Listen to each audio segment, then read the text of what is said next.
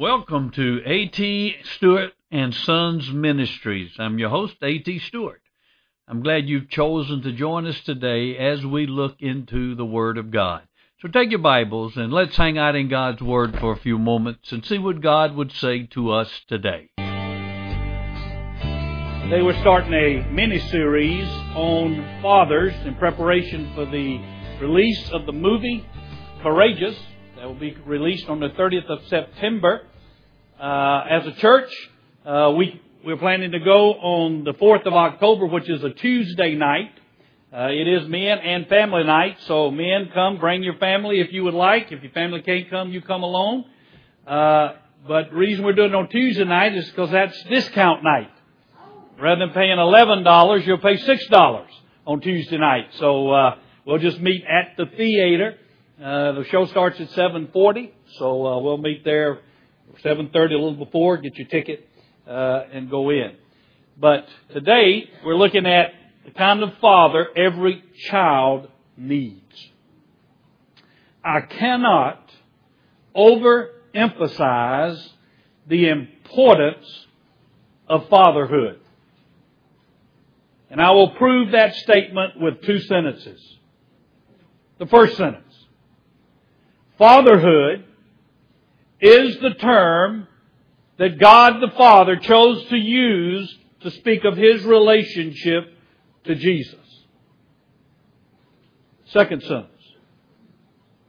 Fatherhood is the concept that God chose to speak of His relationship to Christians, His children. From eternity past, God in His infinite wisdom decided that He would represent Himself to His people, to His elect, to His chosen, as their heavenly Father. Having decided that, then God was faced with another question. If he can have a question, because he knows the answer already. But in our thinking, he was faced with another question. Since I am going to use the concept of fatherhood to primarily represent and present myself to my people, how do I convey what fatherhood is to a mass of humanity that has no clue? How does God convey fatherhood? In His infinite wisdom, again, He decided He would break up all of humanity into small units called families. And that He would place one in that family that would be His primary representative. That would have the primary function of teaching that unit what fatherhood means so that they would come to understand His fatherhood as God, the Father. And He decided that His primary representative would bear His name and He would be called Father. See, what we need to understand is the term Father to refer to God did not come from the family structure. It wasn't that the family was created in the Garden of Eden, and when Adam and Eve had children, and they called him Father, that God said, okay, that's a pretty good idea. I think I'm going to use that. when I want to represent myself to my kids, I'm going to have them call me Father. No. It didn't work that way at all. God designed the concept first. And then he went about determining what would be the best way to convey that truth to humanity. And he decided it would be to place one in that family that would be his representative. That would convey to those members what fatherhood was all about. You see, fathers, how crucial a responsibility we have. God is depending on us to give our families a correct view of fatherhood so that when they grow older, they will understand what it means for Him to be their Heavenly Father. You see, you can't separate your view of God from your view of your earthly father. If your earthly father was a very stern and demanding man, then you tend to see God as very stern and very demanding. If your father was one of those that made promises but he never kept them, always said we're going to go out and do something on Saturday, but Saturday came and he was busy with something else, then you're going to have trouble believing God keeps his word. If you had a father that was absent, was hardly ever at home, hardly ever there, and when he was there, he was emotionally absent, then you're going to have difficulty believing God really cares about you and He's really there with you at all times. Now that's not to say we cannot overcome these shortcomings in our view of God, and we must overcome them. Obviously no father presents a perfect picture of the Heavenly Father. But our job, uh, dads, is to do the best we can not to put any hindrances, any obstacles in the way of our children seeing the Heavenly Father as He really is. We want our lives not to be an obstacle to them coming to know the Heavenly Father, but to be a gateway, to be a highway that they will most naturally, because they understand from us fatherhood with its love and with its, its firmness and with its gentleness, that they want to know the Heavenly Father as well. And they'll have less they have to overcome to understand the Heavenly Father. So that brings us to the question, how do we fulfill such an awesome task? Well, I think in 1 Thessalonians chapter 2, God gives us three essential truths, fathers, that will help you to be the kind of father that every child needs. And that's the father that will give them a accurate representation of the heavenly father. And therefore they will grow up to love and obey him. 1 Thessalonians chapter 2, I'll begin reading in verse 9 and read through verse 12. Let me ask you to stand in respect for God's Word. Paul writing to the church at Thessalonica says, For you recall, brethren, our labor and hardship, how working night and day so as not to be a burden to any of you, we proclaim to you the gospel of God. You are witnesses, and so is God, how devoutly and uprightly and blamelessly we behave toward you believers.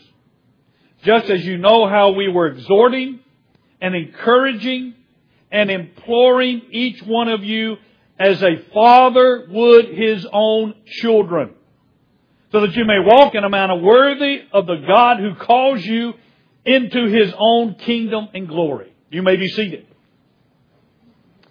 The three essential truths come from verse 11. In those three key words, just as you know how we were exhorting and encouraging and imploring, and look at what he says, as a father would his own children. Paul's talking about his relationship to these Christians as he was among them in their infant stage of their spiritual growth. And he says his relationship to them was much like a father's relationship in a family situation. And when he says these three things, encouraging and exhorting and imploring as a father would his children, that's telling me that we need to be doing this to our children. Just like Paul did it to his spiritual children. We need to be doing it to our earthly children, our physical children. And so there are three truths we're going to see this morning. Every child needs a father that is personally involved in their lives. Every child needs a father who is living a righteous lifestyle, who has righteous conduct. And every child needs a father who will speak nurturing words to them. That's where we're going. Number one, every child needs a father that is personally involved in their lives. This is found in the word exhorting. Now the word exhorting in the Greek is the word parakaleo. It's used to speak of the Holy Spirit in the Gospel of John, the paraclete. It literally means one who is called, kaleo is to call, para alongside parallel lines, one who's called alongside another person for the purpose of encouraging that person, for the purpose of comforting that person, or maybe for the purpose of exhorting that person. But the word is rich with personal involvement. The parakaleo, the Holy Spirit is involved with us intimately. Look at the words that Paul uses in verse 8 and how they all speak of a relationship and involvement. Having so fond an affection for you, we were well pleased to impart to you not only the gospel of God, but also our own lives, because you had become very dear to us. Those are all words of personal involvement. Dads, you must be involved in the lives of your children. One survey in a recent city said that the average father spent 37 seconds a day in interaction with his children. When I read that, I thought, what? 37 seconds a day? But then I started thinking about it. How long does it take to say, be quiet? Go to your room. Pick up your mess. Stop talking. Turn the TV down. It's time for bed. You can do a lot of that in 37 seconds. You see, we have fallen into the deception of Satan that says a father's place is to be out making the living and his mother's place to be home taking care of the children. And so the average dad thinks if he's been out there working his 40 to 50 hours a week, if he's bringing home that paycheck, if he's providing a roof over their heads, if he's providing clothes on their back and food on the table, he's done his job. I've done my part. It's your job, honey, to take care of the kids. That's a lie of Satan. What our families really need, men, is our presence. They need us, not the things we can buy them. They need me and they need you to be involved in their lives. There's nothing wrong with providing them with a house to live in and clothes to wear and food on the table, obviously. Nothing wrong providing them with a computer and, and some other things, but if you gotta work two jobs just to make ends meet, wait a minute. You need to cut back. Because you're not providing them what they really need, and that is your presence. They need your presence, not your presents. Get the difference? They need you. Paul says there is to be a fond affection for your children. Now this is the idea of longing to be with someone. In other words, you're to enjoy being with your children. Enjoy doing things with them. Being with your children should be one of the joys of your life. Going out and having fun together. Playing together. You say, but kid, my, preacher, my kid bugs me. Well now, whose fault is that? You see, kids just do what we teach them to do. And if he's bugging you, you haven't trained him right. So he will not bug you. When my kids were young, indeed, one of the greatest joys of my life was being with my kids. Man, you don't know how many days I came home from church just totally emotionally depleted. And yet get home and get those kids and start hugging on them and playing with them and you know it just all came back. Energy just got infused back in me. It helped me remember what it was all about. That's what it's all about. Personally involved with their lives. He says, impart our lives to you. Dads must impart their lives to their children. Pour your life into them.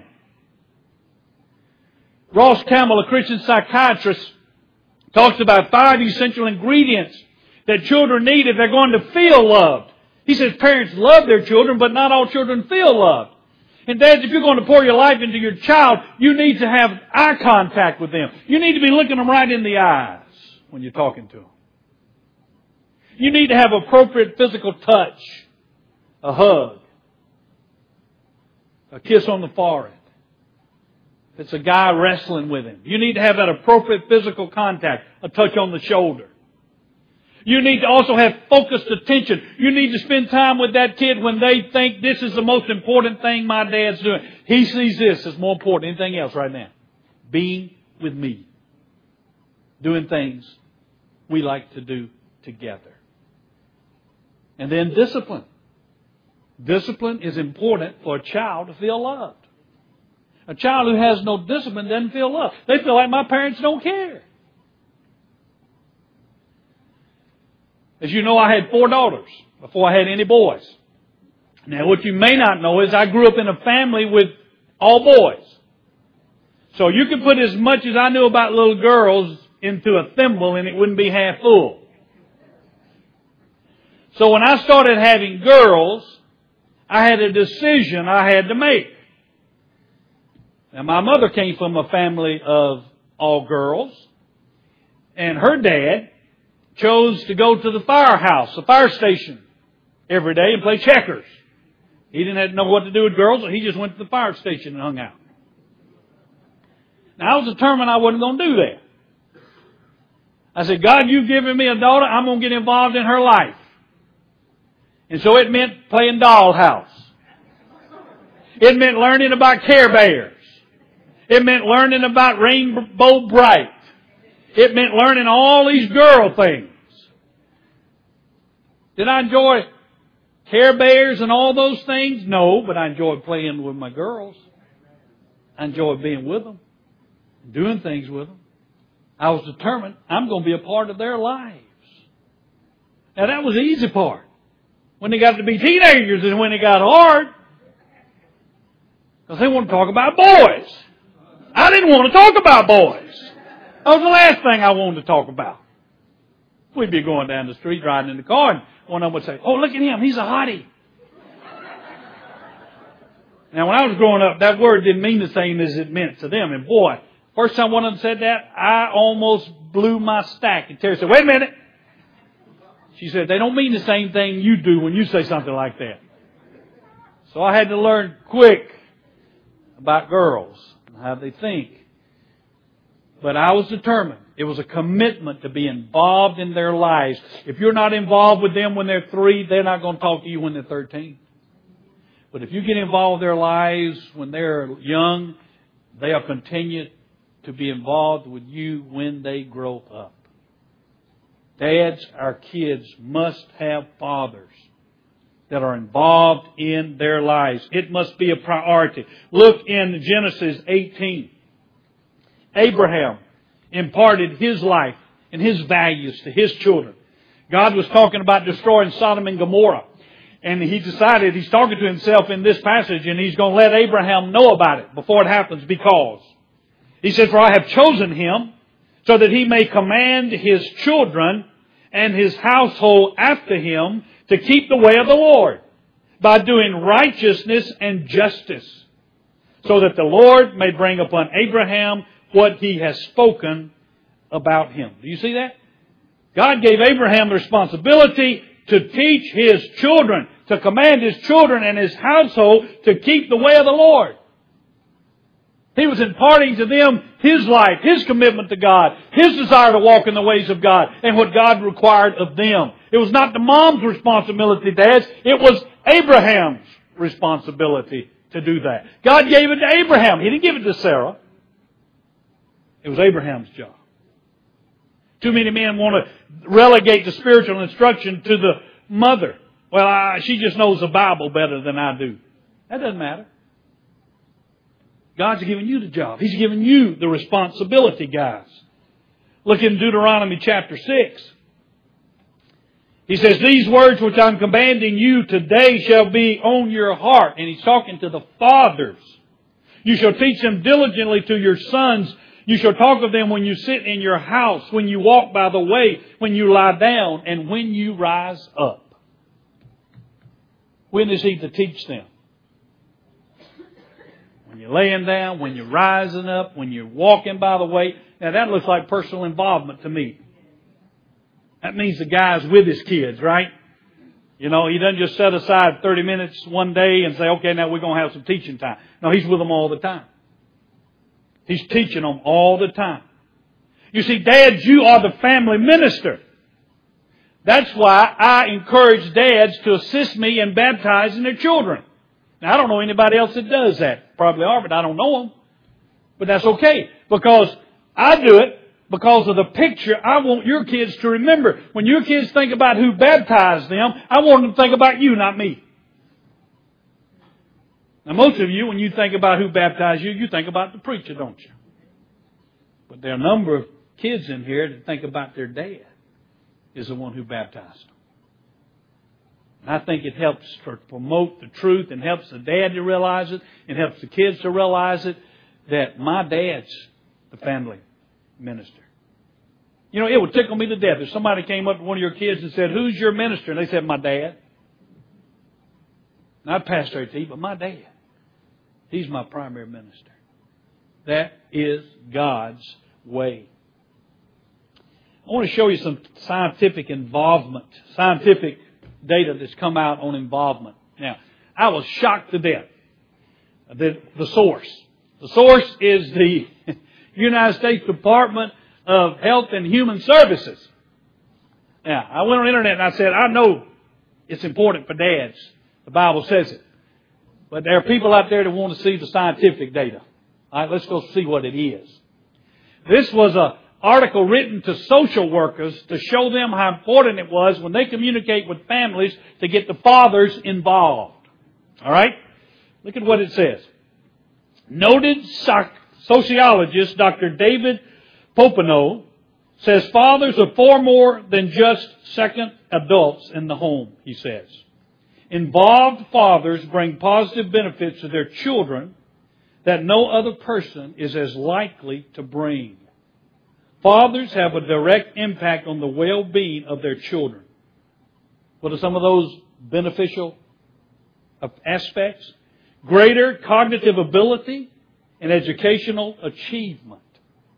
A number of studies suggest that fathers who are involved, nurturing, and playful with their infants have children with higher IQs as well as better linguistic and cognitive capacities. Guys, when you're involved with your children, you're giving them a leg up educationally, intelligence wise.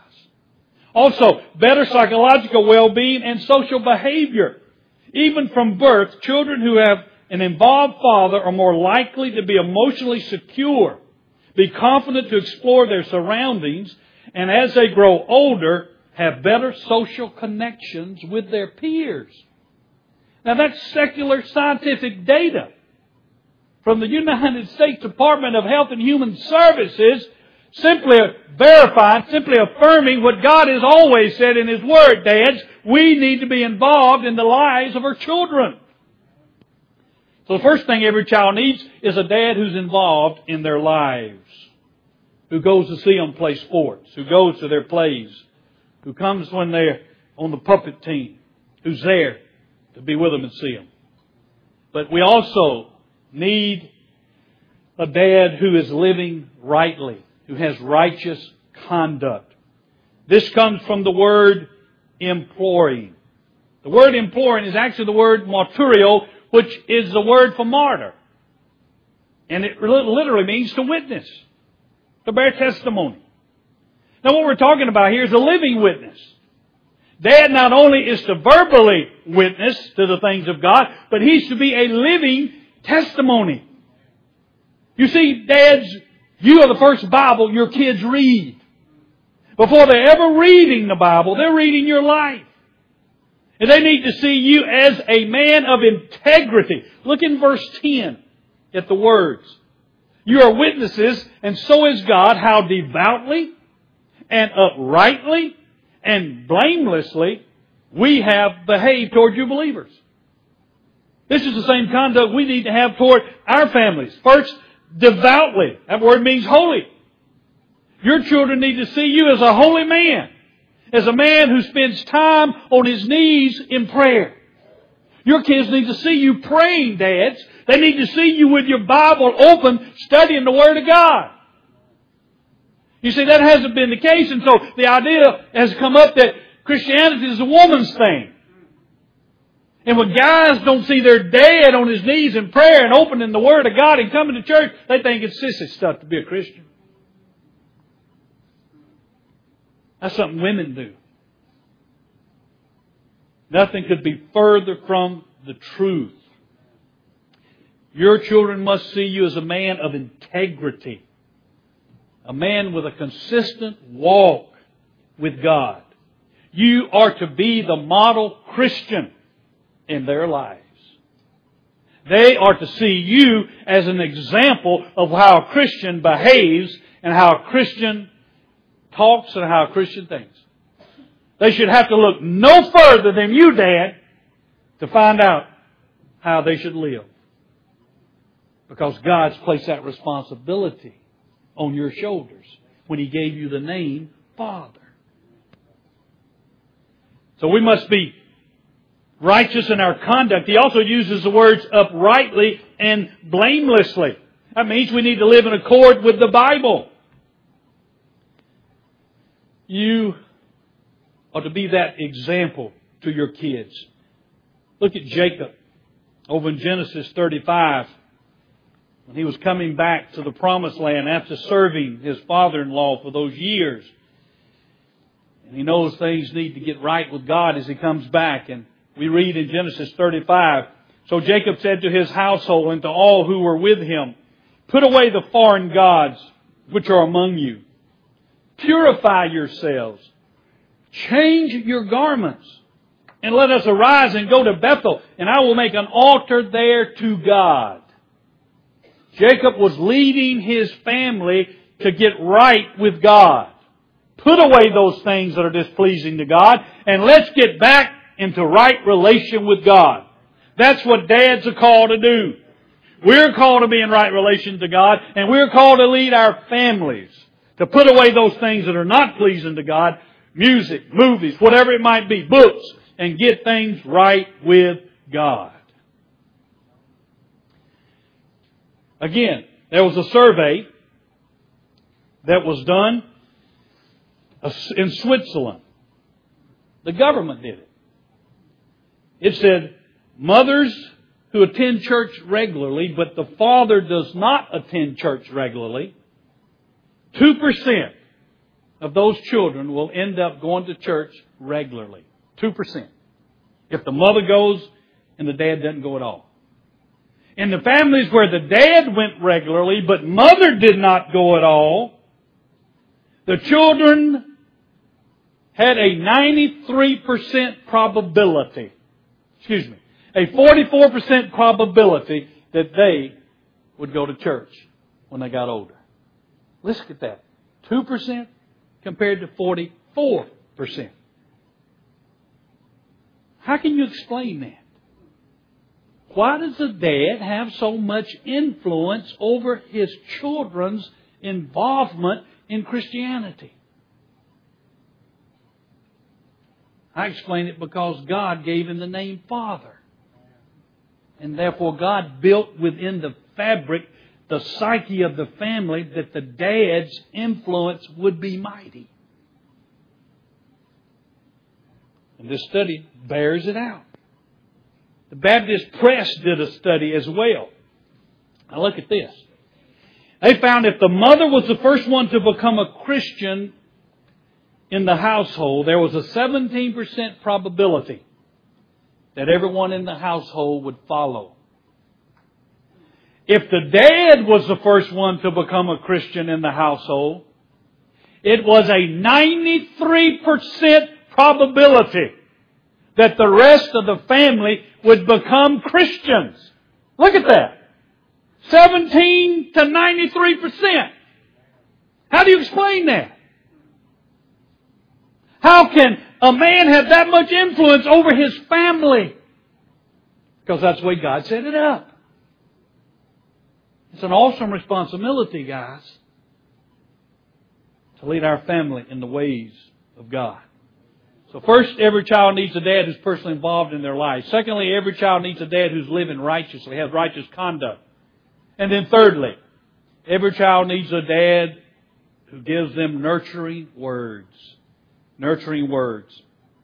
Here again, the verse, word we're looking at is encouraging.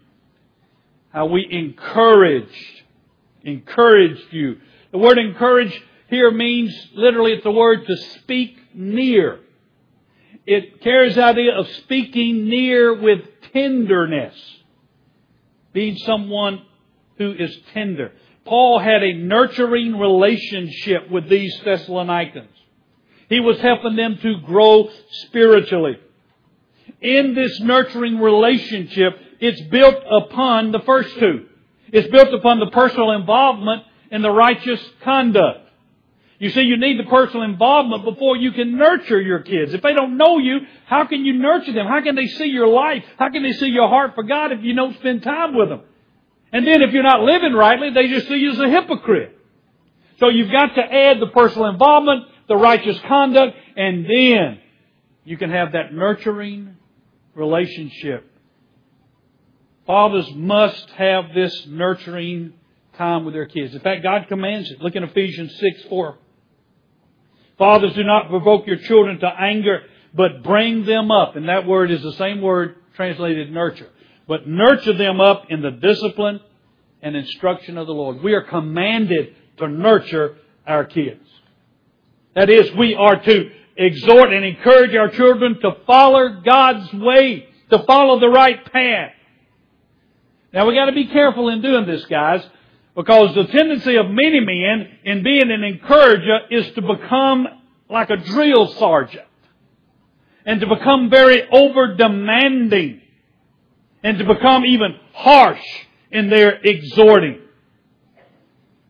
And they're never satisfied. And you know what happens when that is the case? The kids lose heart. And so we're told in Colossians 3.21, Fathers, do not exasperate your children, that they may not lose heart. Now, do you know how we exasperate our kids? When we're never satisfied with what they do, when we're never pleased with what they do, when we don't tell them what pleases us, and then, if we do tell them and they do it, we don't act satisfied. Example. All right, kid comes home with a 95. Dad says, why didn't you make a 100? Now that's, you may, somebody may think that's far-fetched. That's not. And then kid goes away. Well, I guess I gotta do better next time. Well, then kid comes back, 97. Why didn't you make a 100? need to study more. Then the kid comes back with a hundred. Boy, he's excited. Says, here, Dad, look. Dad looks at it and says, okay, I knew you could do it and I expect you to do it every time. That happens more than you might imagine. And you know what that kid does? He walks away saying he's never satisfied. I can never do enough Now, to that dad's benefit, he's probably just wanting that kid to do the best he can do. And he somehow has got an impression, maybe his dad was that way, that he's got to keep his feet to the fire to get him to do anything. But what about this scenario? The kid comes back with a 95 first time and dad says, Man, great, man, I'm so glad you made a 95. That's an A. Man, you're smart. Now, you think that kid's going to go away and think, well, man, I made a 95, so I don't have to study next time. My dad's happy. It doesn't matter. Is he going to say that? I think most kids will say, man, my dad loved that 95. I want to give him better than that. I want to do better. Comes back with that 97. Man, woo, that's great. man, you must have studied hard. I really appreciate that. Now, what's that kid going to? He's going to want to do better. You see, we need to encourage our kids with affirmation more than negative criticism. Now there's a place for negative criticism. But I think positive reinforcement works better on most people. Because kids want to do well. You know, I found this out with my guys when, when they were playing baseball in Little League. I tend to be a head that's like this. And uh, you know they they play a game and and you know they may have had six balls hit to them in the outfield and they caught all but one. Well, you know what I think about the one they missed. So you know we get in the car and rather than saying, "Man, you caught five flies today, that was great," now if I'd said that, do you think that makes him want to say, "Well, then next game I'll miss one and catch the rest of them, he'll still be happy"? No, they they knew what they did wrong. You know, and then I, God said, look, they know what they did wrong. They know they missed that ball, and they were not happy they missed that ball. You don't have to bring it up. They're not going to go back next week and say, well, I'm going to miss one this week too, because I did last week, and Dad didn't say anything. No. They knew what they did wrong. They knew they'd missed it. So don't say anything. Say good stuff. Man, it was a great game today. You know, I appreciate those two hits you got. Don't mention the strikeout. Just mention the hit they got. And then maybe a couple of days later, you might come back and say, you know, I noticed in that game that when that fly ball was hit to you, that, you know, you didn't have your glove in the right position to catch it. Don't, you remember that? Yeah, Dad, I do. Wait, what do you think if you had had your glove in, in, in this position and had your other hand over here? Think that would have been better? Yeah, yeah, Dad, I think that will. Let's go out and practice that. You see, that's all the difference in the world. That on the way home from that game, jumping on that one mistake and harping and harping and harping. Your children need to see you as a dad who speaks words of tenderness. They need to see you as a source of comfort. Encouraging, consoling, speaking near. It is foreign to the scriptures that a dad would not be a source of comfort for his children. When your children are, experience emotional hurt and pain at school and other places, they need to be able to come home and crawl up in dad's lap and you say, honey, you know, I don't care what they said. You are special to me. You are my beautiful princess. I love you. Because they're going to have things said to them that hurt.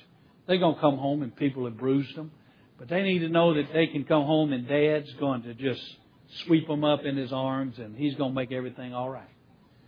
That their dad is happy with them, that he loves them, and everything's going to be all right. Speak words of tenderness. Dads, don't be afraid to show affection, appropriate affection to your kids. Kiss them, love on them. It won't make those boys sissies. It'll make them men because they'll feel good about their masculinity. It'll make those girls. Did you know a meaningful relationship with a daughter, a dad, and a daughter is the best thing to keep her from being sexually promiscuous. Let me share with you a study from all places, MSNBC. Hear this MSNBC. All right? Teenagers whose fathers are more involved in their lives are less likely to engage in risky, excuse me, risky sexual behavior. While an involved mother can also help stave off teen sexual activity, dads have twice the influence. Now, how do you explain that? How do you explain that a dad can have twice the influence of a mother? God calls us father. He put it in there, dads. See the awesome responsibility that we have? Also, again, from the United States Department of Health and Human Services, numerous studies find that an active and nurturing style of fathering is associated with better verbal skills, intellectual functioning, and academic achievement among adolescents. Not just young kids, but adolescents. There's God's Word says it. That's all we really need. We've got to be involved in the lives of our kids. We've got to be living righteously before them, imparting our lives to them. And we need to be speaking tenderly and caring for them and nurturing them. But scientific data backs it up as well. Dad, will you be the kind of father your child needs? By God's grace, you can be. And one of the first steps I'm going to encourage you is to go see the movie courageous. It will help jumpstart and get you motivated. It's about men who are struggling as fathers and what it means to find the right path and to step up, to man up, and be that dad. Let's pray. We do welcome you, and I'm glad that you have taken the opportunity to listen to a sermon on our internet. And I want you just to know that uh, everybody in the church is not like me. Uh, I have these fellows up here, our leadership team. Uh, this is Filiberto Medina, who is our Hispanic pastor, and our Hispanic congregation meets every Sunday evening at 6:30. This is Paul Kumar. He is our minister of community connections, uh, and to my left is Mark Baker, who heads up our Reformers Unanimous Ministry, which is a Christian addiction recovery program that meets every Friday night at 7 o'clock. So if you live in the Mableton area, uh, and it doesn't matter what race you're from, it doesn't matter your cultural background, I want you to know you are welcomed at Westside Church. This is where everybody is somebody and Jesus is Lord. Hope you'll join us soon. Thank you for being with us for this message. Each week, Dr. Stewart gives practical applications and ways to live out the Word of God. If you would like more information, please take a moment to view our website at wbcfamily.org. That's wbcfamily.org.